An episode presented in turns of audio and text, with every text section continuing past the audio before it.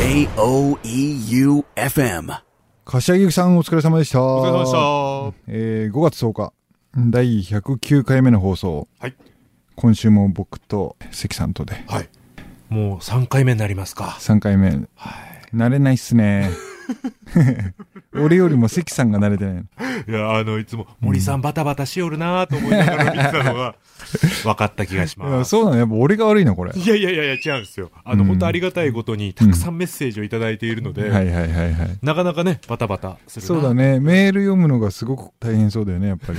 特にね、あの、長文の人たちが多いからね。熱いメッセージが多いということですよ。そうだよね。はい。どうですか ?5 月10日。もう連休明けて、はい。来月、森さんが来られる状況になってるかどうかもね。そう願いたいっす。本当だよね。はいい、や、しみじみと言ったじゃん。今 やっぱ森さんあってやなというのをねう、んすごくこう感じますよ、やってみると。そうだよはね。いだからリトル東京はいらないとは何ぞやっていうことになってくるよね。はいはいはい。早見と森でやっぱ2年間やってきて、ええそこで空気を作ってきて、で、そこにはでも関さんがはい。黒子として存在したわけじゃないですか。喋りのプロは関さんしかいないんだよね、いそこに本来。でもこう関さんが入ってきて、こうどうみんなに伝わってるのか、えこんなんだったら聞かないって思われたら関さんかわいそうだし、やでもやっぱ森さんいらねえなとはならないはい空気をあえて僕たちはね、ーはい。この2週間作ってきてね。はい。はい そうなんだよね。だからいろいろやっぱ難しいなと思うけど、はい。でもね、先週よりもうん関さん今週は頑張るってええ息巻いてるので、はい。サクサクいきましょうか。はいえっ、と、題したらね、えー森さんがいない試練のメールスペシャル2週目。早見和正のリトル東京はいらない。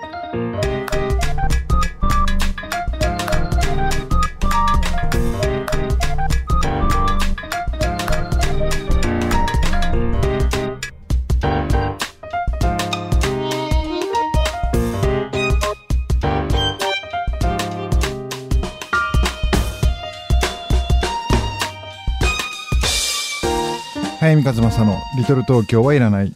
この番組は物語のある町へ、春屋書店、生涯不良の角川春樹事務所、一人の時間を大切に集英社文庫、早見の社員食堂改修、そして愛媛の心ある個人スポンサーの皆さんの提供でお送りいたします。はい。じゃんじゃん行きましょう。ラジオネーム、牧之助さんです。牧之助、天草の母ちゃん。早見さんこんばんは。こんばんは。もうすごいね、早見さんだけになっちゃうんだね。私、とても雲が苦手です。昆虫の雲ですね。はいはいはい。このメールを書いているだけでも、うん胸のあたりがゾワゾワしています。そしてこのゾワゾワが、うん。テレビでカブトガニの裏側を見た時に起きました。おー、わかる。すげえわかる。なぜかしらと思ったら、うん。なんとカブトガニは、うん。最近の遺伝子解析によって、うん。雲の仲間だと分かったらしい。ああ、そうなんだ。は本能的に無理だったのかもしれません。いはいはいはい。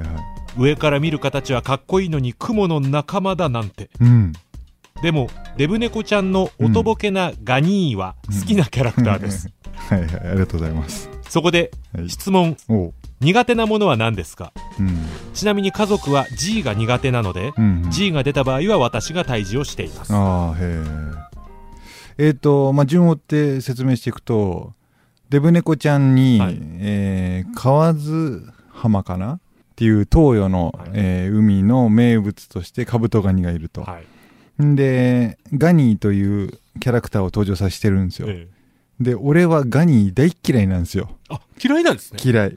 カブトガニも、俺も気持ち悪いと思うし、はいはなんか、にーって喋り方すんのね。なんとかだにーって。可愛いですけどね。で、もう、俺はすごく嫌いなんだけど、今、デブ猫ちゃん人気投票したら、結構上位に来んじゃねえかってぐらい、フああ。ァンがいるんですよ、はいはいガニーに。やっぱあのガニーがいいんじゃないですか。なんかね、カリンさんもすんごい乗って書いてるし、はい。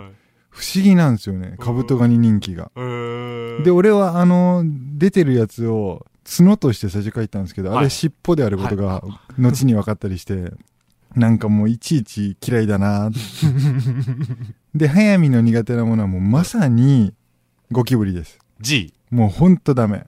で、僕今松山高級マンション住んでるから、もうそんなん全く出てこないんですけど、伊豆時代は海沿いにある元民宿を借り切ってたんですよお 7LDK で、はいはいはえ2階に7部屋あるんですよね、い。それはすげえな。はいそれぞれの部屋に、はいえー新島大島神津島っつって、はい伊豆七島の島の名前がついてるパネルが貼られてるああ、はははは。で1階のリビングがもう30畳近くあって、だつまりその7部屋の食堂だったんですよ昔は、はいはい。そういうところででこれよく話すけどどこひねっても温泉が出るっていうところを6万円で借りてたんですけどすげえ。なんかやっぱ古い建物だし隙間が多いからゴキブリは出るんですよね、でもゴキブリよりももう僕の手のひらよりも大きい雲が出るんですよ。早見さんって結構でかいですけどね。これよりでかい雲出るんですよ。おお。だけ、どそれは江戸時代だか明治時代だかに日本が台湾から輸入してきたものなんだって。アシタカ雲って言うんですけど、これはゴキブリを害虫であるゴキブリを倒すために輸入された液中だと。はだからなんかゴキブリの名前の由来もゴキブタみたいななんちゃら豚みたいなのをかじるからゴキブリだみたいなこうネーミングの由来らしいんですけどそのお米とかを食べちゃうゴキブリを倒すための液中として輸入されたアシタカグモ。だから家にアシタカグモ出たらゴキブリがいなくなるとか言われてたんだけどその俺の手のひらよりでかいクモはゴキブリに匹敵して嫌なんですよね で一回だけむちゃくちゃにゴキブリをやっつけてるシーンを見たことがあってはあの時はもう心の底から引っ越しをしたいと。結果今僕は松山の高級マンションにおります。い。じゃあ今は平和な。そうですね。はい。えー、牧之助キッズバッジ。えーちなみにお願いも来てまして、はい。森さんの電話出演求めます。うん。来週です。お楽しみに。はい。ただうまくやれない自信があります、僕たち。いやいや、はい。えーラジオネームゴリゴリ梅さん。はい、お疲れ様です。早見先生、関部長お疲れ様です。お疲れ様ではい、す。えーそして遠くの森さん、見守っていてください。月曜深夜のマツコ・デラックスが MC の番組でう、ん。愛媛のご当地問題として、うん。団子からスタジアムまで、坊ちゃんに頼りすぎだということを言っていました。その割に小説坊ちゃんでは、うん。実は松山のことを野蛮だとか、うん。暮らせるところではないなど非難していることを知らないということ。それを知った途端、機嫌の悪くなる松山市民が映っていました。えーまるで、うんいつも星王国愛媛とディスる早見先生の証言を確認しているかのようでした。面白いね。うんまあ、バラエティゆえに特化した映像が切り取られたとはいえ、うんなかなかの文化の待ちっぷりでした。愛媛すみますアナウンサーの関部長、坊ちゃんちゃんと読んでますか？というふうにもらってます。えー、ゴリゴリ梅キッズバッジなんだけど、関さん読んだの？坊ちゃんは。初めのちょっとしか読んでないですよ。うん。関のキッズバッジ。ですよね。坂の上の雲も僕、うん途中で挫折してるんですよ、はい。じゃあなんなら読み切ったんだ。イノセントデイズ。イノセントデイズはしか。本当かよ。はい。そうか。まあでも、こういうことなんですうね。ん。すごいね。このラジオ聞いた人が作った番組みたいだよ。俺の持論ばっか書いてあったよね。でもそれがね、マツコさんも言ってるってことですから、うんうんうんある意味ね。はい。はい。じゃあ続いていきます。はい。ラジオネーム、しがない書店員。ういです、竹方。早見さん、森さん、関さんお疲れ様です。お疲れ様です。これ竹方って言うと怒るんだよね、あいつ。あ、そうなんですか、うんでもいつも言ってるじゃないですか。そうだね。竹見姫。うん、竹見姫。大変な状況になってしまい、いろんな楽しみが中止や延期になったりする中、うん。私にとってラジオは数少ない希望です。の嬉しい。ありがともう一度聞きたい過去放送のリクエストを今日はさせてくだう。さい。はいはいはいはい。伝宝寺さんとうん道仙太郎さんのうん最初のお便りの件がもう一度聞きたいです。あへえ、面白い。今ではたくさんメールが来ている番組ですが、うんここでキッズメールのパイオニア的お便りをうん。うん。もう一度聞き、おーいいね。一キッズとして初心に帰りたいと思っています。はあ、いい、いい、素晴らしい。私の記憶では、うん。寺さんからの最初のお便りは、関さんにとって辛い内容なものだったような気もしておりますが、まあ、電報じゃ席に超厳しいんだよね。そうっすね。うん。僕超覚えてますよ、この初めの時は。俺もなんとなく覚えてはいる。めちゃめちゃディスってて、うん早見さんがそれを喜ぶっていう。そうだよね。わかるわかる。はいはいはいはい。まあこういう過去放送のリクエストまだまだ募ってますんで。ちなみに竹方、えー、キズバッチなんだけど、これね、もう実は、ほんと先週スペシャルやるつもりだったから、は早見関森の3人で持ち合って出したんですよねランキング、はい。で改めてランキング出すと面白いんですよ 超やりたくて、はいはい。これいいのかな言っちゃってど、どうします？だってでも当分さ。やれないもんねまあ、や、早くて夏なのかなぐらいな感じですけどね。ざっくりとじゃあ、はいはいかいつまんで言うと、はベスト12ぐらいをやろうとうん。で12位がもう天谷勘太郎なんですよサラリーマン天谷勘太郎あれ1位だと思ってるリスナー意外といるでしょうね。そうそうそうそう。んで、そうだ、7位に、ボンクラ関が、違うバージョンのノーランズをかけたやつとか。はいはい。で、で、第3位に蓮宝寺登場があんだよね、やっぱああ、はいはいはい。り。んで、第4位に、便所のレバーに、硬いの、硬いのはめられたやつとか、はいはいはい。森さんがね、森さんね、笑ってくれたね。はいはいあの日、やっぱ森さんのツッコミが素晴らしくて、冴えてましたね。うん、なんか森さんの完成形、もう森さんのゴールやっぱあそこだった。で、あの次の週から出てきてないんだから、本当に。大したもんだよね。そうですね。そうだな森さん本当にもうゴールしたのかなはい、えーはいそんな感じなんで、まだまだ募るので、はい。えー皆さん、夏に向けて、うんえーリクエストください。で、牧之助さんからも、ほうほえーもう一度聞きたい過去回といえば、なんかみんないいね。乗ってるね。それはもちろん私が聞き逃している、うん。記念すべき第1回の早見さんのオープニングです。ああ、へえ。早見さんが嫌がっても、関さん必ず無理やりでも流してください。嫌だな言うと思いました。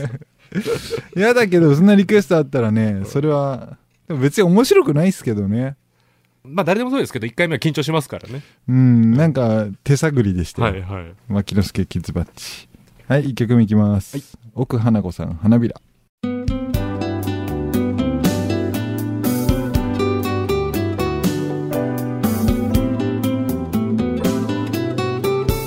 本編では奥花子の花びらが流れました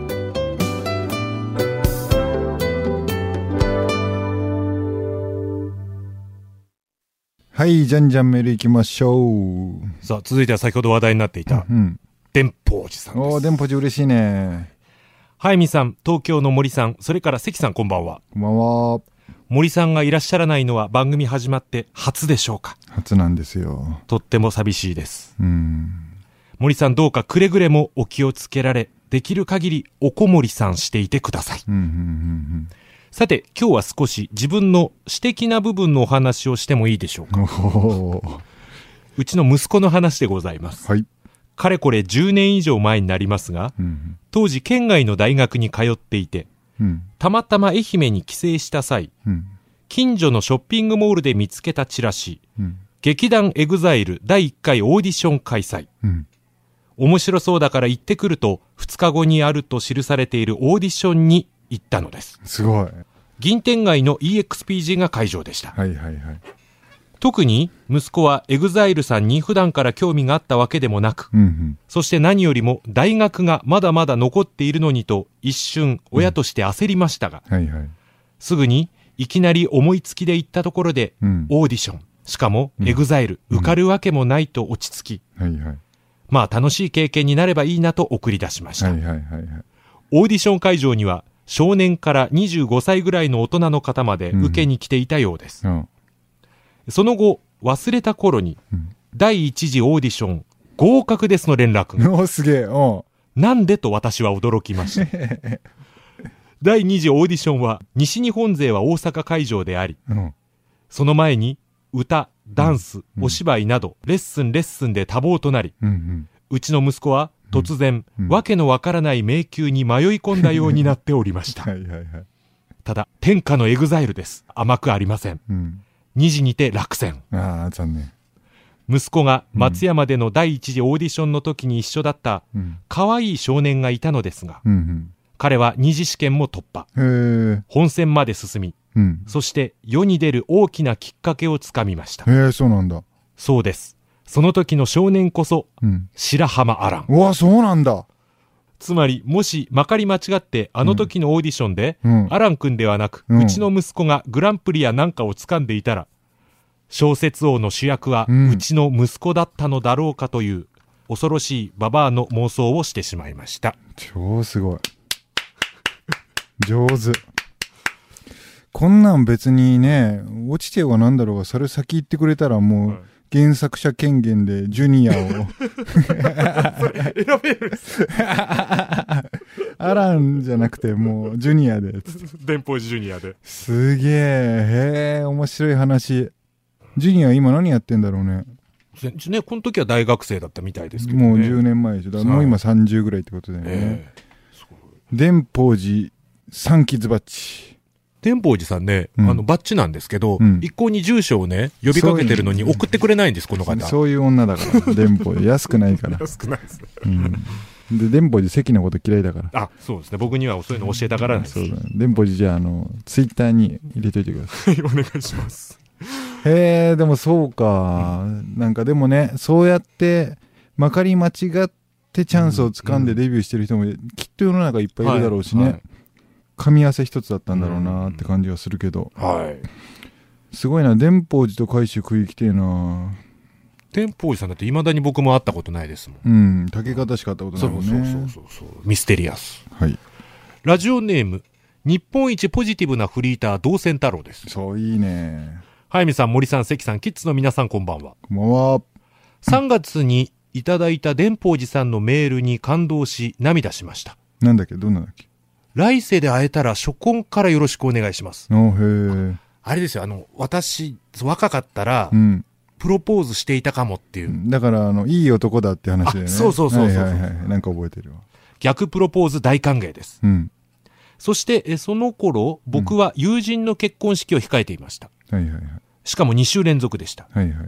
日頃お世話になっている先輩に、うんご祝儀やばいですと話をしたら、うん。土建屋せえへんとお声掛けいただき、うんうん。最近53キロしかないリアルがう、ん。リリガリガリクソンが57キロ、そこそこの細マッチョへと進化する。多分ガリガリガリクソンでしょ。あ おそらく見てないから分かんないけど。何を詰まってるか分かんないけど。は リアルガリガリガリクソンが57キロ。いはいはい。そこそこの細マッチョへと進化するぐらいパワフルな日々を過ごしております。ほうほうほう。素晴らしい。朝6時前に目覚め、うん7時前から働き、いい汗をかいています。あだから最近同棲いないのか、夜。その回あって、結婚式のご祝儀に、うん。早見さんの名作、僕たちの家族を添えられる余裕を見せるくらいの財力を手にし、その式の後に全くの別枠で開催された、うん。また別の先輩からの数合わせで誘われた合コンへうん参戦するぐらい、うんえそこそこ年相応な財布の厚みになってきました。すごいじゃん。いい話。4月13日、このメールを打っている今の目標は、うん。コロナが落ち着いたら、うん。合コンで出会った気になるあの子とご飯に行く。おそして公務員試験を含め、うん。今後どうやって人生を生きていくかを真剣に考え直し始めた、うん。マイレボリューションでございます。なんかさ、本当にこれ同線太郎のこういうとこいいなと思って、結局みんな今うつうつとして、はい後ろ向きなわけじゃないですか。でね、これ同線の話とはちょっとずれるんだけど、俺、あの、下り顔で、もう元の世界には僕たちは戻れないみたいなことを言う人が一定数いるんですよね。はいはい著名人でも、はい。著名人じゃない人でも。なんか、俺、元の世界が素晴らしかったなんて全く覚えてないから、うんもう一層この自殺者2万人3万人を生み出してたこの社会がはいぶっ壊れちまえばいいと思ってたんだよね。うんうんで、その象徴として東京オリンピックがあって、東京オリンピック後の焼け野原だっていう風に言い続けてたんですけど、なんか形を変えてもっとひどい形でうん焼け野原を生み出すことになったんですよ、このコロナのせいで。はい。でもこのアフターコロナはもう希望しかないなと思っていて、うんうんだからそういう時に勝ち抜けていくのは本当にこういう同線太郎みたいなもうポジティブ野郎、うん。もう海舟若もすごいポジティブなんですけど、もうこういうやつらが本当に引っ張っていく社会になるととてもいいなと思うんですよね。間違いないですね。うんなんかもう下り側でもう僕たちは元の世界に戻れないみたいな言葉本当嫌いだったらもっとより良い社会を作っていきませんみんなでって思うんですよね。確かに。うん、はい。メール以上ですか？メールは以上でございます。あ本当。はい。もう他にもあるんですけど、うん。もうそろそろ今週の一冊に行った方が。はい。了解しました。じゃあ今週の一冊はですね、まあなんか本当にただただいい本を紹介するだけなんですけど、ええ。ー井上荒野さん、えーあちらにいる鬼」うん。これはですね、まあ、井上荒野さんという小説家さんがですねお父さんが井上光晴さんなんですよはい。まあ小説家ですよねお父さんも有名なんでそのお父さんが不倫してた相手が瀬戸内寂聴さんなんですよほんでまさに自分にはもちろんお母さんがいるんですけう。ど、はい。その父井上光晴と不倫相手瀬戸内寂聴の恋の話なんですよへえ。このあちらにいる鬼は。でいかにもドロドロしたようはな話じゃないですか想像するにはい。これがね俺こんなにこう共感を得られる応援したくなる不倫の物語って俺初めて触れたなとん。なんかこうギルティーっぽいところにすぐ行きがちな不倫の物語ってものがあったとしてもでも実際にはもう愛さざるを得なかった2人っているだろうなって気持ちがあるんですよ。はいはい。でそれが世間がもう叩くことだっていうことを2人が仮に認識してたとしても、んもう恋に落ちざるを得なかった2人っていうのはきっといるはずだとはい。いう中でそれを書き切ったのがその父親の実の娘であるっていうのがなんかすごくそれだけでも感動的ですよね。はですごいんですよ。やっぱなんかこうもう上品なんですよね。すごく。父のことも、えー寂聴さんのことも悪く言ってないし、うん。もう何より面白いのはこの小説の初版の推薦文寂聴さんが書いてるんですよ、うん、だから逆にそこで寂聴さんに対して手加減したとかうんさば、ききってないみたいな批判を言う人もなんか世にはいたらしいんですけど、い。うんちょっとそんな次元じゃなくて、うん、なんかもう美しい恋愛の物語として、うーん。うん、読み切れるものだと思うので、まあ、そこに実のお母さんも含めた三角関係みたいなものをとにかくこれを恋愛の物語として消化していくっていう作業においてはものすごい僕は勉強になったし、はいはい。うん、なんかこれはもう絶対面白いから読んでほしいなと思います。はい。井上荒野さん、あちらにいる鬼でした。はい、エンディングのお時間です。はい。なんかメールがあんの？はい。えっ、と、ラジオネーム、ともうこさん。おう、ともこ、はい。悲しきデブ猫ちゃんツイッターで、うん。丸が腕立て伏せや腹筋にチャレンジしている姿を見て、はいはい、はい。癒しと元気をいただきました。なので今度は、うん。デブモリちゃんも動画を上げてほしいと思います。そしたらもっと元気もりもりになれると思うんですが、というメッセージが来ていました。うん、ともこはまだね、森圭一のことを分かってないんだよね。分かってない。森圭一はね、やっぱそういう明るくポジティブな見た目とは裏腹にナイーブなとこがあるから、絶対そんな動画は上げてこない。やらないですか？やらない。早見さんもやってほしいなと思ってる人もね、いるかもしれないですけど、早見さんもやらないですもんね。やらない。はいやらないけどね。なんか、そうだね。でもね、デブ猫ちゃんに関しては、はい本当にね、怒りっていう人間がね、去年の4月からメンバーに加わってくれたんですよ。愛媛新聞さん？愛媛新聞の、山本の同期なんですけど、はい。こいつが本当に頑張っていて、えもうツイッターも何もかも、もううつぼやのせがれなんですけえど、こんなん言っていいか分かんないけど、いやカットしなくていいんですけどね。でもね、本当にこいつが、こんなことやりたい、あんなことやりたいっていうアイデアをバンバン俺に投げてくれて、もう一つも NG って言ったことないんですよ。はい。で、失敗してることもすごくあるんだけど、うんもう基本的にはフォロワーもバンバン増やしてくれてるし、えなんかよくわかんないけど、最近大阪からすごいデブ猫ちゃんへのアクセスが多かったりとえか、なんか面白い広がりを見せてるから、えセカンドシリーズ出るまでにツイッターのフォロワー2000人にできるように頑張ろうみたいな話を今してる感じなんですけどえね。はだからいろんなああいう動画でチャレンジみたいなのもほんと全部怒りのアイディアで、いうん。それに山本が面白がってやってくれてるんで、これからデブ猫ちゃん広がった時にはもうみんなうつぼやで 団子を買ってくれると嬉しいなと思います。はい。さて、来週は、ね、もう来週またお試しで、はい。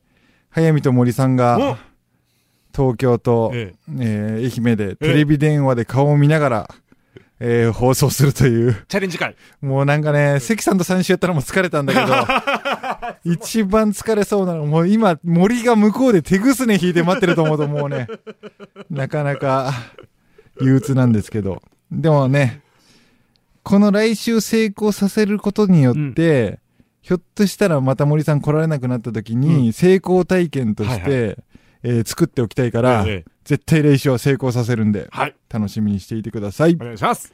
小説家の早見和正でした。夢姫関千里でした。また来週おやすみなさい。おやすみなさい。早見和正のリトル東京はいらない。この番組は一人の時間を大切に集英社文庫、生涯不良の角川春樹事務所、物語のある町へ春屋書店、早見の社員食堂、改修、そして愛媛の心ある個人スポンサーの皆さんの提供でお送りいたしました。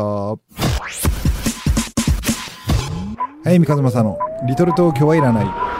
J O E U F M.